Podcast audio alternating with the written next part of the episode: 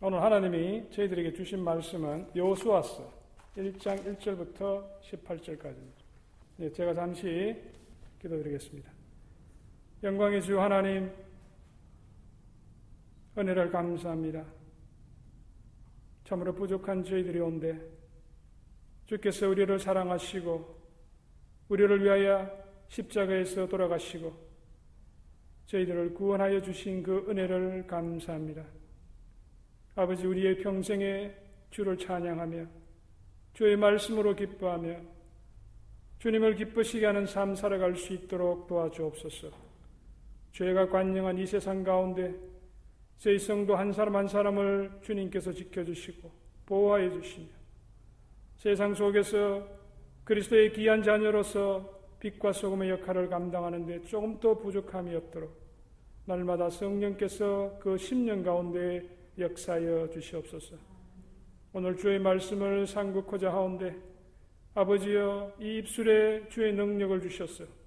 정거되는 말씀에 능력 있게 하여 주시고 듣는 10년 가운데 큰 은혜를 끼칠 수 있는 귀한 이 시간 될 수 있도록 역사하여 주시옵소서.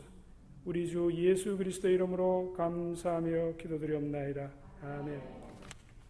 우리가 지난주까지 상고한 모세오경은 하나님이 이스라엘 백성을 애굽의 압제에서 구원해 내시고 그들에게 하나님의 율법과 성막 제도를 주심으로 그들을 하나님의 자녀로 삼으신 그런 내용을 다루고 있습니다. 하나님의 이스라엘에 대한 구원 계획은 그것으로 완성된 것이 아닙니다. 하나님은 그들을 애굽에서 구원해 내셨을 뿐만 아니라 그들에게 적과 꿀이 흐르는 가나안 땅을 약속하셨습니다. 하나님이 그 종 모세를 통해 애굽의 압제에서 이스라엘 백성을 구원하신 것과 새로운 지도자 여호수아를 세워서 그를 통해 이스라엘 백성을 가나안 땅으로 인도하신 이 두 사건은 동전의 양면과 같이 뗄래야 뗄 수 없는 깊은 연관을 가지고 있습니다. 여호수아라는 이 이름은 하나님은 구원이시다 라는 뜻을 지니고 있습니다. 이 여호수아라는 이 이름이 바로 우리 예수님, 예수님의 이름이 바로 구원이라는 뜻을 가지고 있습니다. 바로 같은 뜻입니다. 그 이름 그대로 하나님은 여호수아와 이스라엘 백성을 구원하셨습니다. 하나님이 믿음의 조상 아브라함에게 여러 차례에 걸쳐서 아브라함의 후손들이 가나안 땅을 차지할 것이라고 약속하셨습니다. 이제 여호수아와 이스라엘 백성이 하나님이 약속하신 대로 가나안 땅을 정복하게 되었습니다. 애굽을 나온 지 40년 만의 일입니다. 하나님이 아브라함에게 하신 바로 그 약속이 성취되는 바로 그 순간입니다. 하나님이 그들에게 땅을 주셨기 때문에 그들이 해야 할 일이란 믿음으로 직접 그 땅을 밟는 것이었습니다. 이것은 오늘날 우리 성도들이 그리스도 안에서 하나님께서 각양 좋은 것들을 이미 주셨습니다. 우리가 이제 할 일이란 믿음으로 한 걸음 내딛어서 하나님이 그리스도 안에서 주신 그 놀라운 은총을 우리 것으로 만드는 바로 그것이 필요한 것과 같습니다. 여호수아서는 하나님이 아브라함에게 하신 약속이 성취되었다 하는 그것뿐만 아니고 오늘날 살아가는 우리 성도들에게 중요한 영적 교훈을 담고 있습니다. 오늘날 성도들은 세상 속에서 그리스도인으로 살아가면서 세 종류의 적들을 만납니다. 그 세 종류의 적들은 다름 아닌 첫 번째로 바로 우리 안에 있는 죄된 본성, 그것을 영어로는 플래시라고 합니다.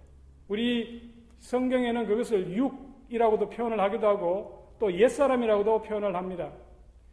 이 옛사람은 죄를 보면은 참지를 못합니다. 우리가 그 죄를 보면 쉽게 그 죄의 유혹에 넘어가게끔 만드는 바로 그 죄된 본성이 우리 각 사람마다 있습니다.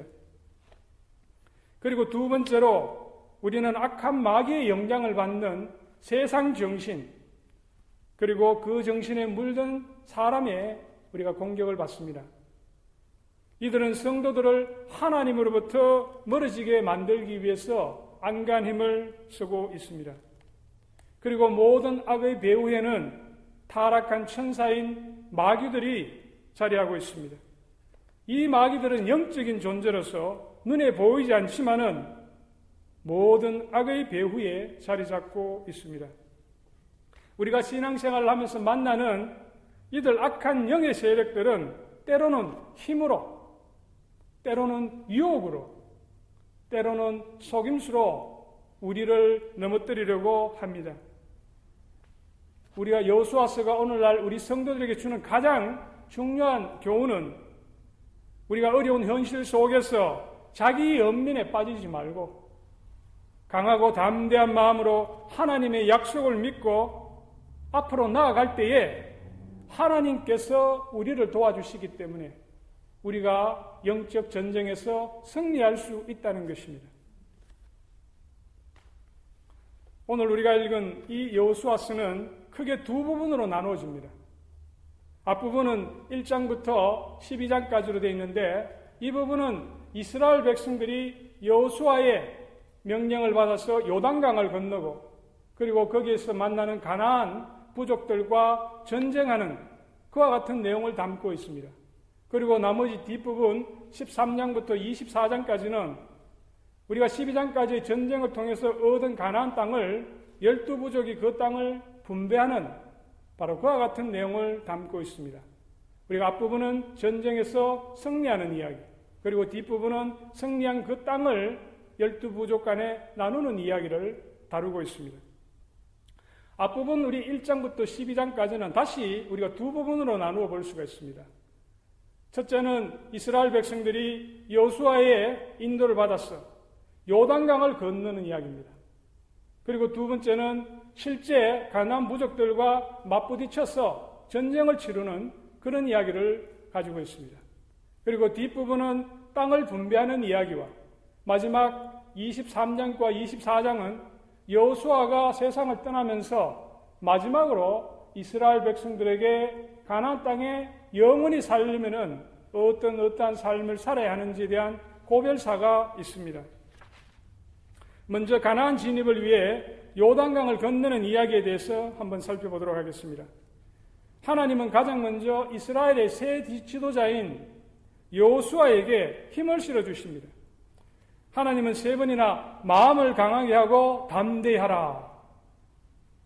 그렇게 말씀하고 계십니다. 우리가 어떤 조직에서든지 지도자의 마음과 태도가 대단히 중요합니다. 지도자가 어떤 생각을 가지고 행동하느냐에 따라서 성패의 반은 이미 결정된 것이나 다름이 없습니다. 교회의 담임 목사나 장로들이 어떤 생각과 태도를 가지고 행동하느냐에 따라서 그 교회의 장래가 이미 반은 결정된 것입니다. 지도자는 용기를 필요로 합니다. 교회 지도자들이 중요한 결정을 내려야 할 때 성도들의 뜻을 잘 헤아리는 것이 대단히 중요합니다. 대개의 경우 성도들의 마음이 있는 곳에 하나님의 뜻이 있는 것입니다. 그러나 때로는 성도들의 뜻이 하나님의 말씀과 어긋날 때가 있습니다. 이때 교회 지도자들은 자기에게 불이익이 있다 하더라도 하나님의 말씀을 쫓아야 합니다. 그것이 바로 하나님이 목자로 부르신 그 사명을 감당하는 것입니다. 자기가 돌아보는 양들이 절벽 끝으로 달려갈 때에 그들과 함께 절벽으로 떨어져 죽는 것은 그 양들에게는 인정을 받고 그 양들에게는 그 마음의 공감을 줄 수 있는 것이지만 그 양들의 생명은 살리지 못합니다. 그러나 그 양들이 때를 지어서 절벽으로 달려갈 때에 그 앞에 서서 그 양들의 방향을 돌릴 수 있는 그 지도자가 바로 참 지도자요. 그 양들에게 참 생명을 줄 수 있는 올바른 지도자인 것입니다. 교회의 지도자가 가져야 하는 용기는 하나님의 말씀을 통해서 나옵니다. 오늘 8절에 그렇게 기록이 되어 있습니다. 여수아는 모세가 쓴 율법책을 읽고 또 읽고 또 읽고 그것을 묵상하며 그 명령에 순종하였습니다. 요수아는 모세 오경을 읽고 가나안을 정복하였습니다. 오늘날 우리는 요수아보다도 훨씬 더 많은 66권의 성경책을 가지고 있습니다. 우리가 이 66권의 성경책을 읽고 또 읽고 그것을 깊이 묵상한다면 우리가 가나안보다도 더 큰 영적인 땅을 정복할 수 있지 않겠습니까? 저는 성도 여러분들이 여호수아를 닮았어 늘 성경을 가까이 할 수 있기를 바랍니다. 하나님은 모세를 축복하신 것과 같이 또 여호수아를 축복하셨습니다. 오늘 1장 5절에 보면 너의 평생에 저를 능히 당할 자 없으리니 내가 모세와 함께 있던 것 같이 너와 함께 있을 것입니다. 내가 너를 떠나지 아니하며 버리지 아니하리니 라고 말씀하셨습니다. 하나님의 이 약속은 여호수아에게 한 것뿐만 아니라 나중에 솔로몬 왕에게도 똑같은 약속을 하십니다. 그리고 히브리스에 보면은 신약 성경 히브리스 13장 5절과 6절에 보면 하나님은 신약 시대에 바로 우리 성도들에게도 똑같은 약속의 말씀을 하고 계십니다. 우리 인간은 변하고 또 우리 인간이 살고 있는 시대도 변하게 됩니다. 그러나 오직 하나님 한 분은 영원히 변하지 않습니다. 하나님이 우리와 함께 하신다는 이 약속만큼 우리 성도들에게 큰 힘이 되는 것이 없습니다. 세상이 다 도와준다 하더라도 하나님이 우리와 함께 하신다는 이 약속을 결코 대체할 수가 없습니다. 오직 여호와 한 분만이 우리 성도들이 피할 산성이요 방패가 되시고 구원의 산성이 되시는 것입니다. 요수아는 요단강을 건너기 전에 두 명의 정탐꾼을 여리고성으로 보냅니다. 이 정탐꾼들이 기생 라합의 집에 들렀을 때에 그녀는 그들을 이 지붕에 벌려놓은 3대, 3대라고 하니까 여러분 잘 모르시겠지만 아마 옛날에 아마의 껍질을 벗겨서 그 옷을, 옷감을 짜는 그거에 사용되는 것입니다. 이 3대를 옛날에 이 가난한 사람들의 집은 위에 천장이 되게 평평했습니다. 그 위에다가 이 3대를 숨겨, 3대를 늘어놨는데 바로 이 두 명의 정탐꾼을 그 3대 속에 숨겨 주었습니다. 여리고성의 군사들이 그들을 찾을 때에 정탐꾼들은 라합으로부터 가장 놀라운 비밀을 듣습니다. 오늘 우리 2장 9절과 우리 11절 한번 찾아봅시다. 기생 라합이 두 명의 정탐꾼들에게 하는 놀라운 비밀의 말씀입니다. 우리 한번 2장 9절과 11절 우리 찾으셨으면 같이 한번 한 목소리로 한번 읽도록 하겠습니다. 말하되 여호와께서 이 땅을 너희에게 주신 줄을 내가 아노라. 우리가 너희를 심히 두려워하고 이 땅 백성이 다 너희 앞에 간담이 녹나니 이는 너희가 애굽에서 나올 때에 여호와께서 너희 앞에서 홍해물을 마르게 하신 일과 너희가 요단 저편에 있는 아모리 사람의 두 왕 시홍과 옥에게 행한 일, 곧 그들을 전멸시킨 일을 우리가 들었습니다. 우리가 듣자 곧 마음이 녹았고 너희의 연고로 사람이 정신을 잃었나니 너희 하나님 여호와는 상천하지의 하나님이시니라.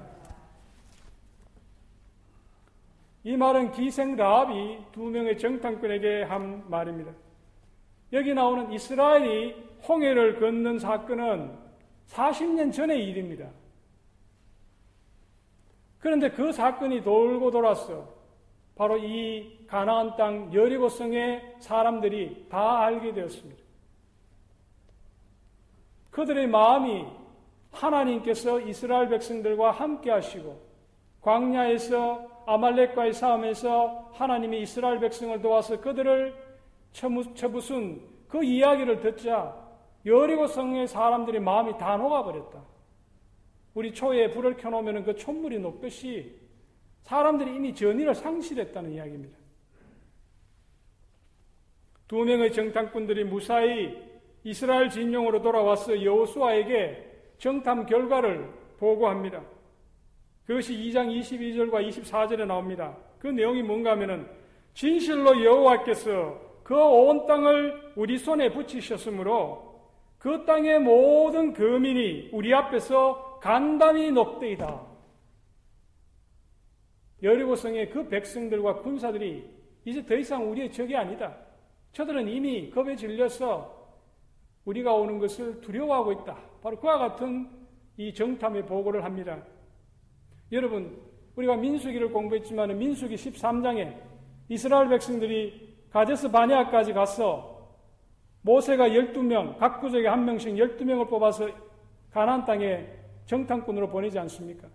그들이 40일 동안 그곳에 보내고 다시 돌아와서 요수아와 갈렙을 제외한 10명의 정탐꾼들이 뭐라고 그랬습니까? 그들은 바로 오늘 이 두 명의 정탐꾼의 할아버지, 아니면 아버지, 삼촌, 아니면 형님, 바로 그들이었습니다. 그들이 민수기 16, 13장에 보면은 저들은 이렇게 이야기했습니다. 우리는 능히 올라가서 그 백성을 치지 못하리라. 그들은 우리보다 강하니라. 우리가 두루 다니며 탐지한 땅은 그 거민을 삼키는 땅이요. 거기서 본 모든 백성은 신장이 장대한 자들이며 거기서 또 네피림 후손 아낙 자손 대장부들을 보았나니 우리는 스스로 보기에도 메뚜기 같고 그들이 보기에도 그와 같았을 것이다. 똑같은 이스라엘 백성인데 광야 1세대들은 가나안 땅에 들어가서 그곳 주민들의 그 신장의 장대함을 보고 겁을 먹고 자기가 그들 앞에 메뚜기와 같다. 오히려 저들의 마음이 이스라엘 백성들의 마음이 녹았습니다. 하나님께서는 저들의 그 하나님의 말씀에 대한 약속의 말씀에 대한 그 불신으로 인해서 그 40일 동안 있었던 그 시간을 계산해서 하루에 1년씩 40년 동안 광야를 유리하도록 그렇게 저들을 징벌하셨습니다. 이제 이스라엘의 1.5세대, 2세대들이 이 두 명의 정탐꾼들이 여리고성을 정탐하고 온 그 결과는 전혀 다른 그런 정탐 결과를 보여주고 있는 것입니다. 사람의 마음이 어떠한 상태에 있느냐에 따라서 그 사람의 삶의 결과가 달라집니다. 자기가 처한 상황에 겁을 먹고 주저하는 자는 결코 하나님의 축복을 자기 것으로 만들 수가 없습니다. 오직 용기 있게 하나님의 약속을 믿고 실행하는 자에게 하나님이 축복해 주시는 것입니다. 이스라엘 백성들이 요단강을 건너는 장면은 홍해를 건널 때와 매우 비슷합니다. 두 사건 모두 하나님이 초자연적으로 역사하셔서 바다를 가르시고 또 강을 가르시고 그 마른 땅 위로 이스라엘 백성들이 건너가게 됩니다. 모세는 홍해를 건넌 후에 하나님께서 이스라엘 백성들을 권고하시고 돌아보시, 돌아봐 주신 그 놀라운 은혜를 감사해서 노래로서 하나님이 주신 그 영광을 찬양했습니다. 그러나 이번에 이스라엘 백성들이 요단강을 건넌 후에는 저들이 두 개의 기념비를 세웁니다. 하나는 하나님이 베풀어 주신 이 놀라운 은혜를 저들이 기억하고 또 후대에 전하기 위해서 요단강 건너 그 강둑에 사람들이 보면 눈에 보이는 그곳에 이스라엘 열두 지파를 나타내는 열두 개의 돌로 기념비를 세웁니다. 또 하나의 기념비는 요단강 가운데 제사장들이 서 있던 그 장소에 똑같이 12개의 돌로 기념비를 세웁니다. 그것은 이제 물이 다시 흐르게 되면은 그 돌은 물에 잠겨서 보이지 않습니다. 이스라엘의 제사장들은 성결을 메고 이스라엘 온 족속들이 요단강을 건너서 안전하게 가나안 땅으로 들어갈 때까지 그 강 가운데 서 있었습니다. 이것은 무엇을 상징합니까? 그것은 그리스도께서 죄인인 우리들이 온전한 구원을 얻으실 때까지 우리를 대신해서 오랫동안 죽음의 자리에 서 계셨던 것을 상징합니다. 제가 출애굽기를 강의할 때 이스라엘 백성들이 홍해를 걷는 사건이 오늘날 우리 성도들의 뭐가 같다고 그랬습니까? 홍해를 걷는 것이 오늘날 우리 신약 시대를 살아가는 성도들의 무엇과 같습니까? 복습 좀 하시요, 복습. 응? 하시는 분 아무도 없어요? 홍해 사건은 세례, 우리 성도들이 세례를 받는 것과 같습니다. 그것을 상징합니다. 광야 생활은 성도들이 세상에서 겪는 성화의 과정, sanctification. 바로 그것을 상징합니다. 그러면 이제 이스라엘 백성들이 광야를 지나서 요단강을 건너는데 이 요단강은 그러면 무엇을 상징합니까? 요단강 건너서 만나리. 예? 요단강이 뭐를 상징합니까? 이제 그러면 죽는 걸 상징합니까? 죽고 천국 가는 것을 상징합니까? 우리 찬송가에 보면은 그런 찬송 많잖아요. 예? 우리 죽는 거, 죽어서 하나님 날아가는 것을 요단강 건너간다. 예? 그리고 가나안 땅은 천국이다. 그렇게 우리가 상징한다. 그렇게 우리가 많이 알고 있습니다. 예, 그것도 하나의 아, 해석이 될 수 있습니다. 그런데 교리적으로 보면요. 이스라엘 백성들이 광야를 지나서 요단강을 건너는 것은 우리가 그리스도와 하나가 되는 것. 그리스도와 연합한다. 그리스도와 통일된다. 영어로 하면 union with Christ. 우리가 그리스도와 하나가 된다. 바로 그걸 우리가 상징합니다.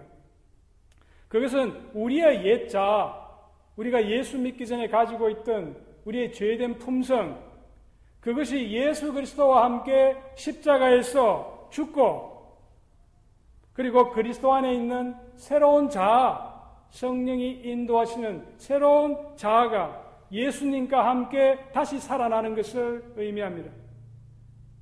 갈라디아서 2장 20절에 보면 우리가 잘 아는 구절입니다. 내가 그리스도와 함께 십자가에 못 박혔나니 그런 적 이제는 내가 산 것이 아니요 오직 내 안에 그리스도께서 사신 것이라. 이제 내가 육체 가운데 사는 것은 나를 사랑하사 나를 위하여 자기 몸을 버리신 하나님의 아들을 믿는 믿음 안에서 사는 것이라. 바로 이것입니다. 내가 그리스도와 함께 죄에 대해서 죽고 의에 대해서 사는 것을 의미합니다.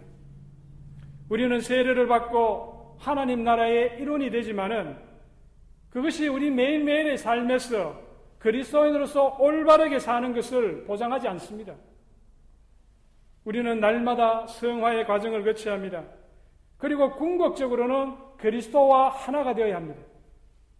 그것이 바로 요단강을 건너가는 것입니다. 우리는 믿음으로 예수 믿고 믿음으로 세례받고 믿음으로 예수님과 하나가 되었어 죄에 대해서 죽고 의에 대해서 살아나는 것입니다. 요수아와 이스라엘 백성은 요단강을 건넌 후 가나안 사람들과 전쟁을 앞두고 세 가지 준비를 합니다. 첫 번째로 그들은 요단강을 건넌 후 할례를 받습니다. 애굽에서 나오기 전에 이미 할례를 받았던 그 사람들은 대부분이 광야에서 다 죽었습니다.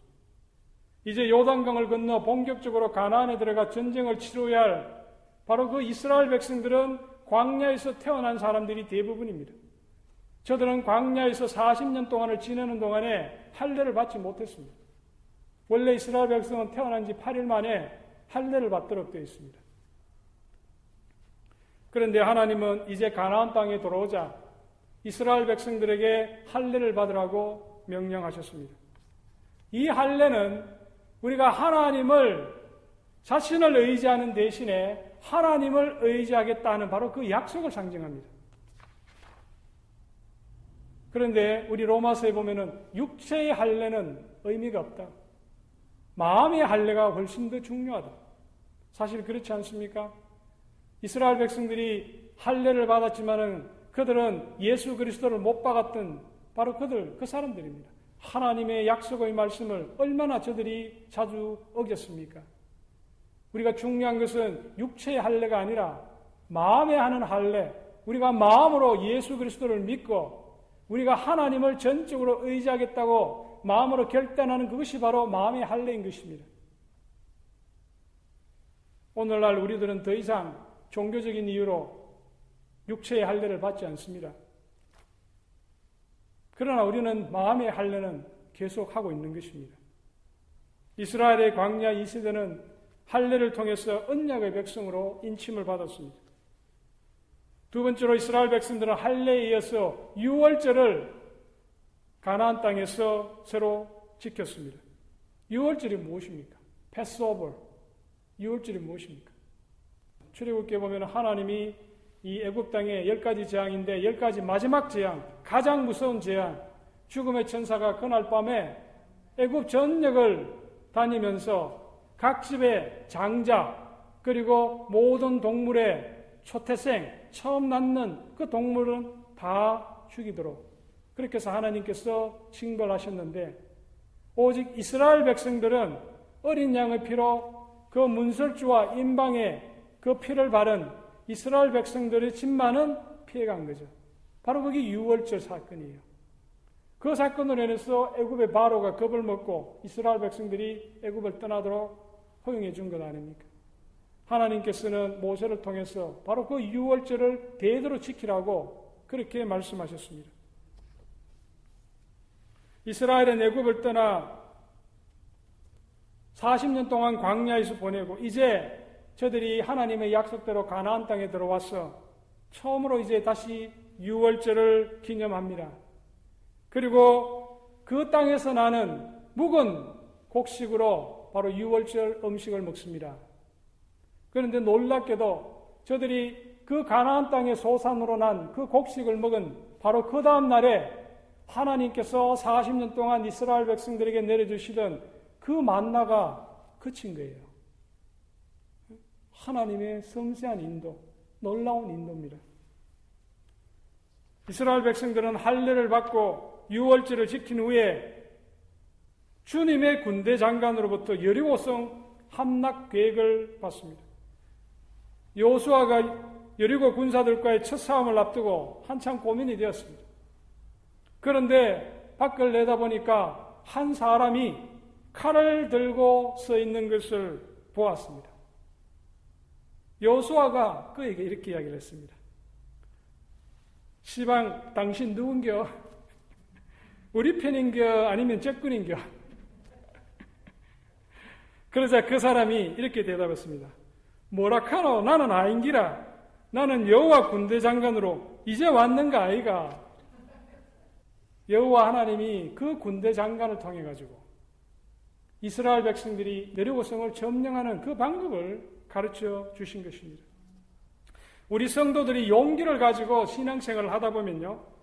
우리가 하나님의 말씀에서 말씀에 순종하여 살 때에 하나님이 천군 천사를 보내 주시고 또 때로는 우리가 알지 못하는 다른 성도들을 통해서 우리에게 도움의 손길을 베풀어 주십니다.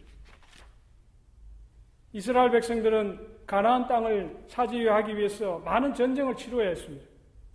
여호수아가 가나안 땅을 차지하는 그 전쟁의 전략이요. 제가 이렇게 가만히 보니까 예전에 맥아더 장군이 인천에 상륙해가지고 우리 그때 6.25 때 우리 남한을 구해내고 북진해가지고 저기 청진까지 올라가는 바로 그 전략하고 똑같더라고요. 이 여호수아가 요단강을 건너 가지고 가나안 땅의 이 허리 부분을 공격합니다. 바로 그 허리 부분이 여리고성, 아이슨, 그리고 베델, 그와 같은 그것이 바로 허리 부분인데 허리 부분을 먼저 공격해서 점령하고 그 다음에 남쪽으로 내려갑니다.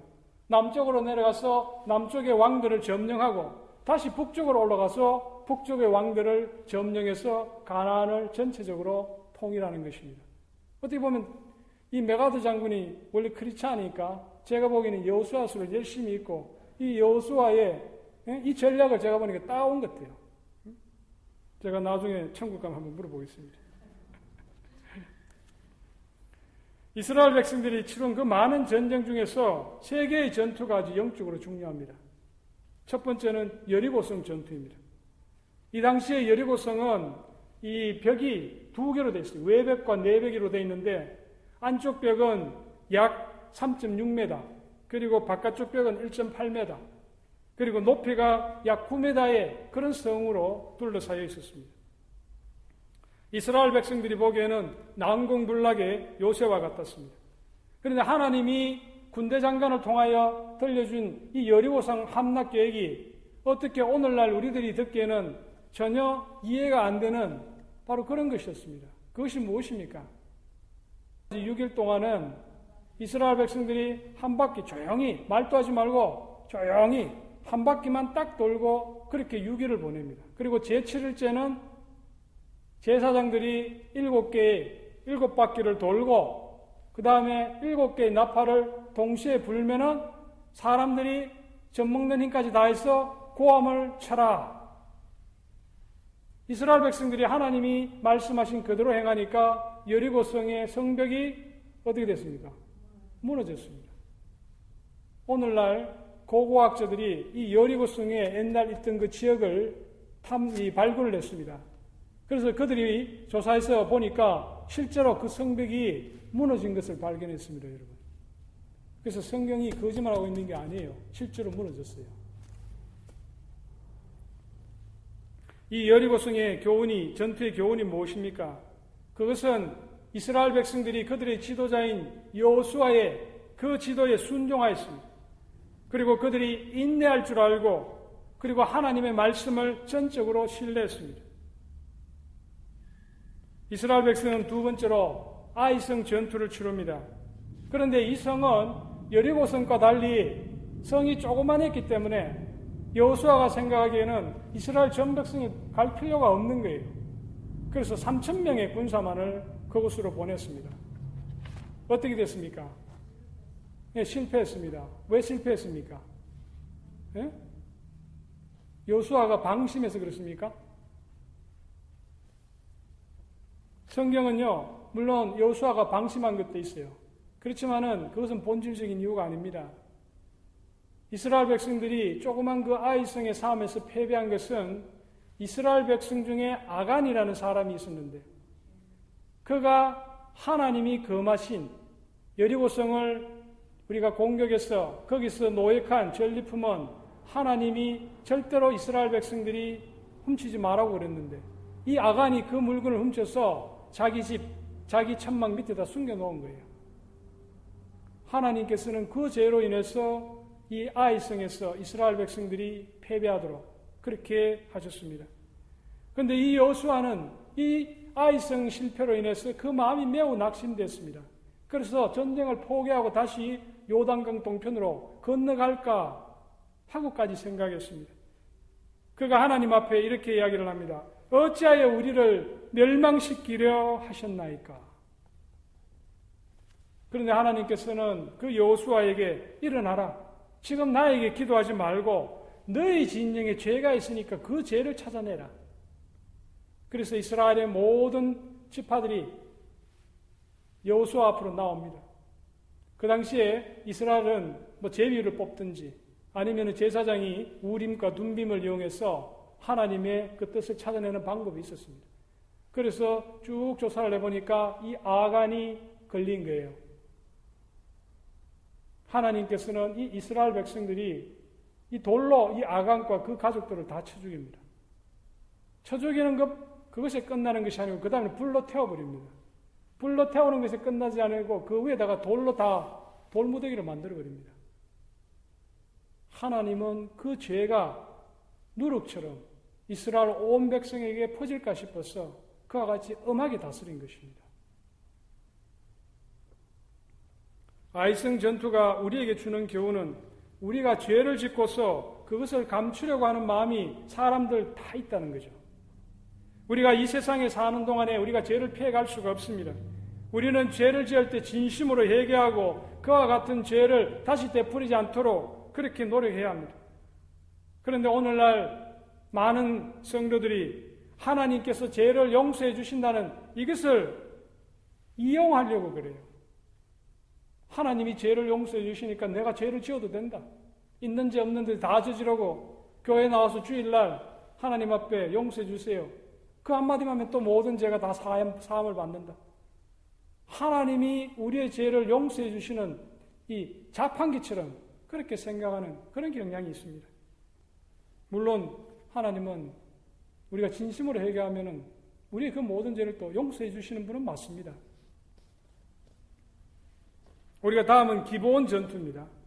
이 기본 전투는 이 기본 사람들은요 여리고 성이 무너지고 아이 성이 무너졌다는 이 소식을 들으니까 이 장깨를 장깨가 생각난 거예요. 그 깨는 뭔가 하면은 이 기본 사람들 중에 일부를 갖다가 이 변장을 시킵니다. 먼 나라에서 여행을 온 그런 사신들처럼 옷은 다 떨어져 가지고 그런 옷을 입고 신발은 떨어진 걸 다시 끼워가지고 거기다 또 다시 끼워가지고 그러고 가지고 가는 그 떡, 먹는 떡은 곰팡이가 막 피어난 그런 떡을 일부러 가지고 갑니다. 그래서 이스라엘 백성에게 찾아와서 우리는 먼 곳에서 온 사신인데 이스라엘의 하나님이 어떤 분인지를 우리가 너무 익히 들었기 때문에 우리는 당신네들하고 화치를 맺고 싶다. 그러자 이 여호수아가 너희들이 먼 곳에서 왔는지 아니면 가까운 곳에 왔는지 우리가 어떻게 하냐 하니까 우리가 입고 있는 이 옷을 보라. 어, 우리가 아직 먼 곳에 올 때는 우리가 깨끗한 옷을 입고 왔는데 너무 먼 곳에서 오다 보니까 이렇게 옷이 다 낡았다. 바로 이 떡을 보아라. 우리가 올 때는 따끈따끈한 그 떡을 가지고 출발했는데 지금은 이렇게 곰팡이가 피었다. 거기에 이스라엘 백성들이 속아 넘어갑니다. 그래서 그들과 동맹을 맺습니다. 그런데 이스라엘 백성들이 3일을 더 가서 한 큰 언덕을 지나가니까 그곳에 바로 그 기본 족속들이 살고 있는 것이에요. 그러나 이미 때는 늦은 것입니다.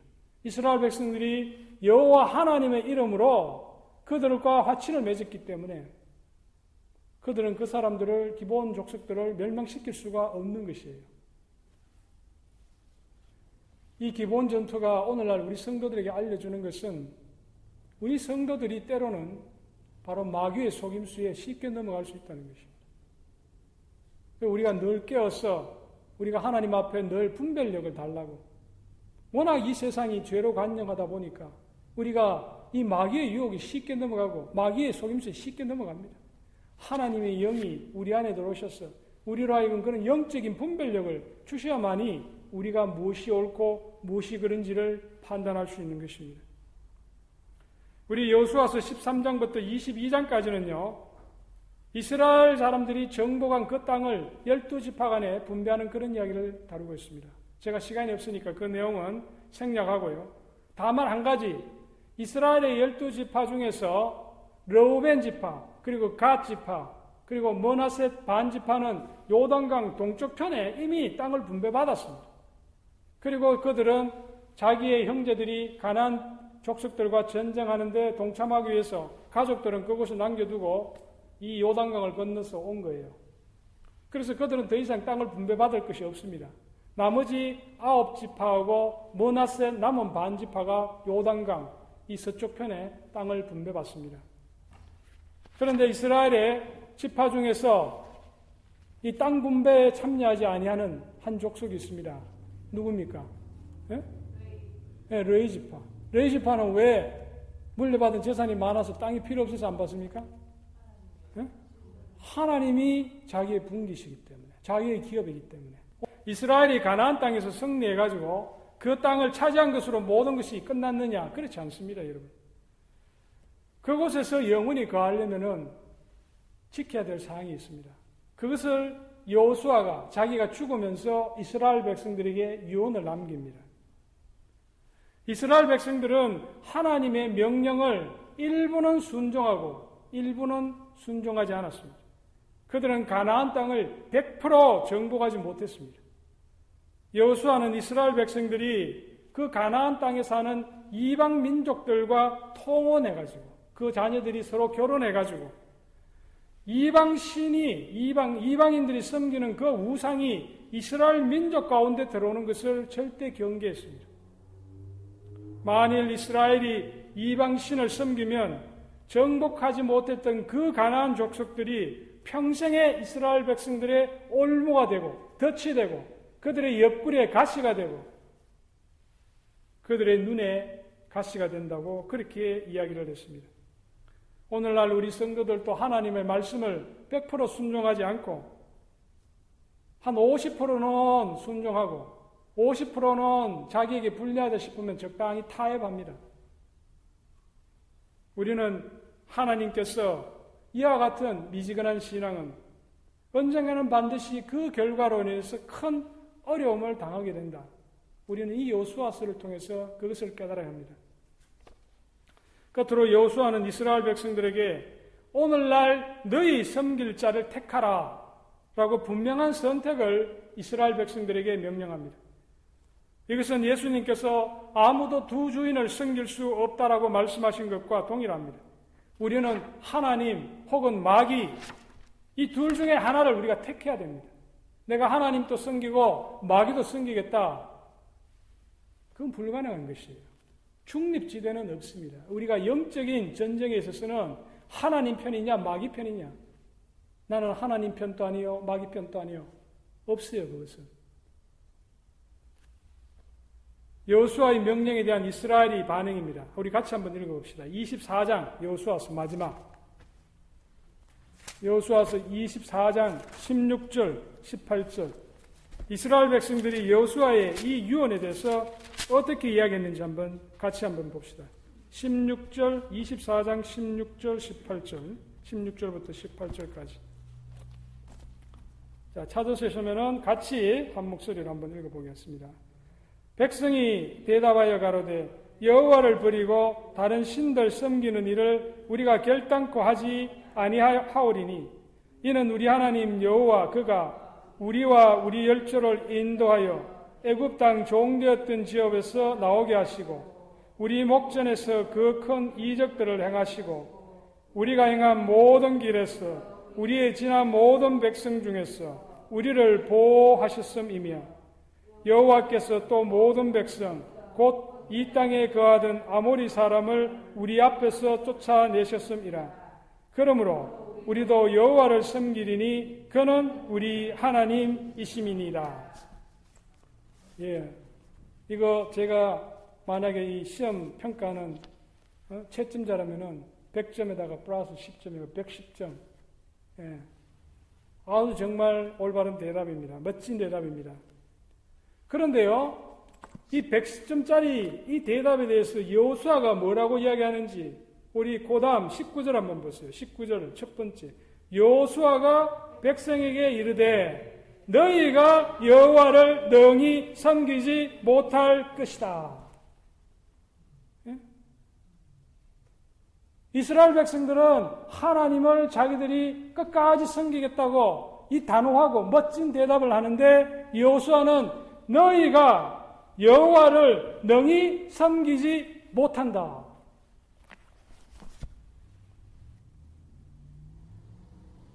우리 성도들의 신앙생활의 가장 큰 위험이 바로 교만입니다. 교만. 잘못된 확신입니다. 우리 성도들이 조금 믿음 생활하다 보면은 믿음이 생긴다 이런 생각이 들면은 야 이제 나는 하나님이 원하는 것을 다 할 수 있어. 야 이제 나는 성경에 대해서 충분히 알았어. 나는 이제 이 교회에서 더 배울 것이 없어. 그런 교만에 우리가 빠지게 됩니다. 겉으로 말은 이제 그럴듯하게 다 아는 것처럼. 저도 예전에 그와 같은 교만에 빠져서 어, 한없이 밑으로 떨어져 본 그런 경험이 있습니다. 내가 하나님 앞에 의롭다고 생각될 때, 내가 하나님 앞에 많은 것을 안다고 생각할 때, 그때가 마귀가 가장 좋아하는 공격의 시점인 거예요. 우리는 하나님 곁으로 돌아갈 때까지 이 땅에 사는 한 절대 절대 겸손해야 합니다. 사람들 앞에서 겸손해야 할 뿐만 아니라 무엇보다도 하나님 앞에서 겸손해야 합니다. 참 성도는 언제든지 하나님께 하나님 저는 부족합니다. 주님이 함께 하시지 아니하시면 저는 아무것도 할 수가 없습니다. 저를 떠나지 마옵소서.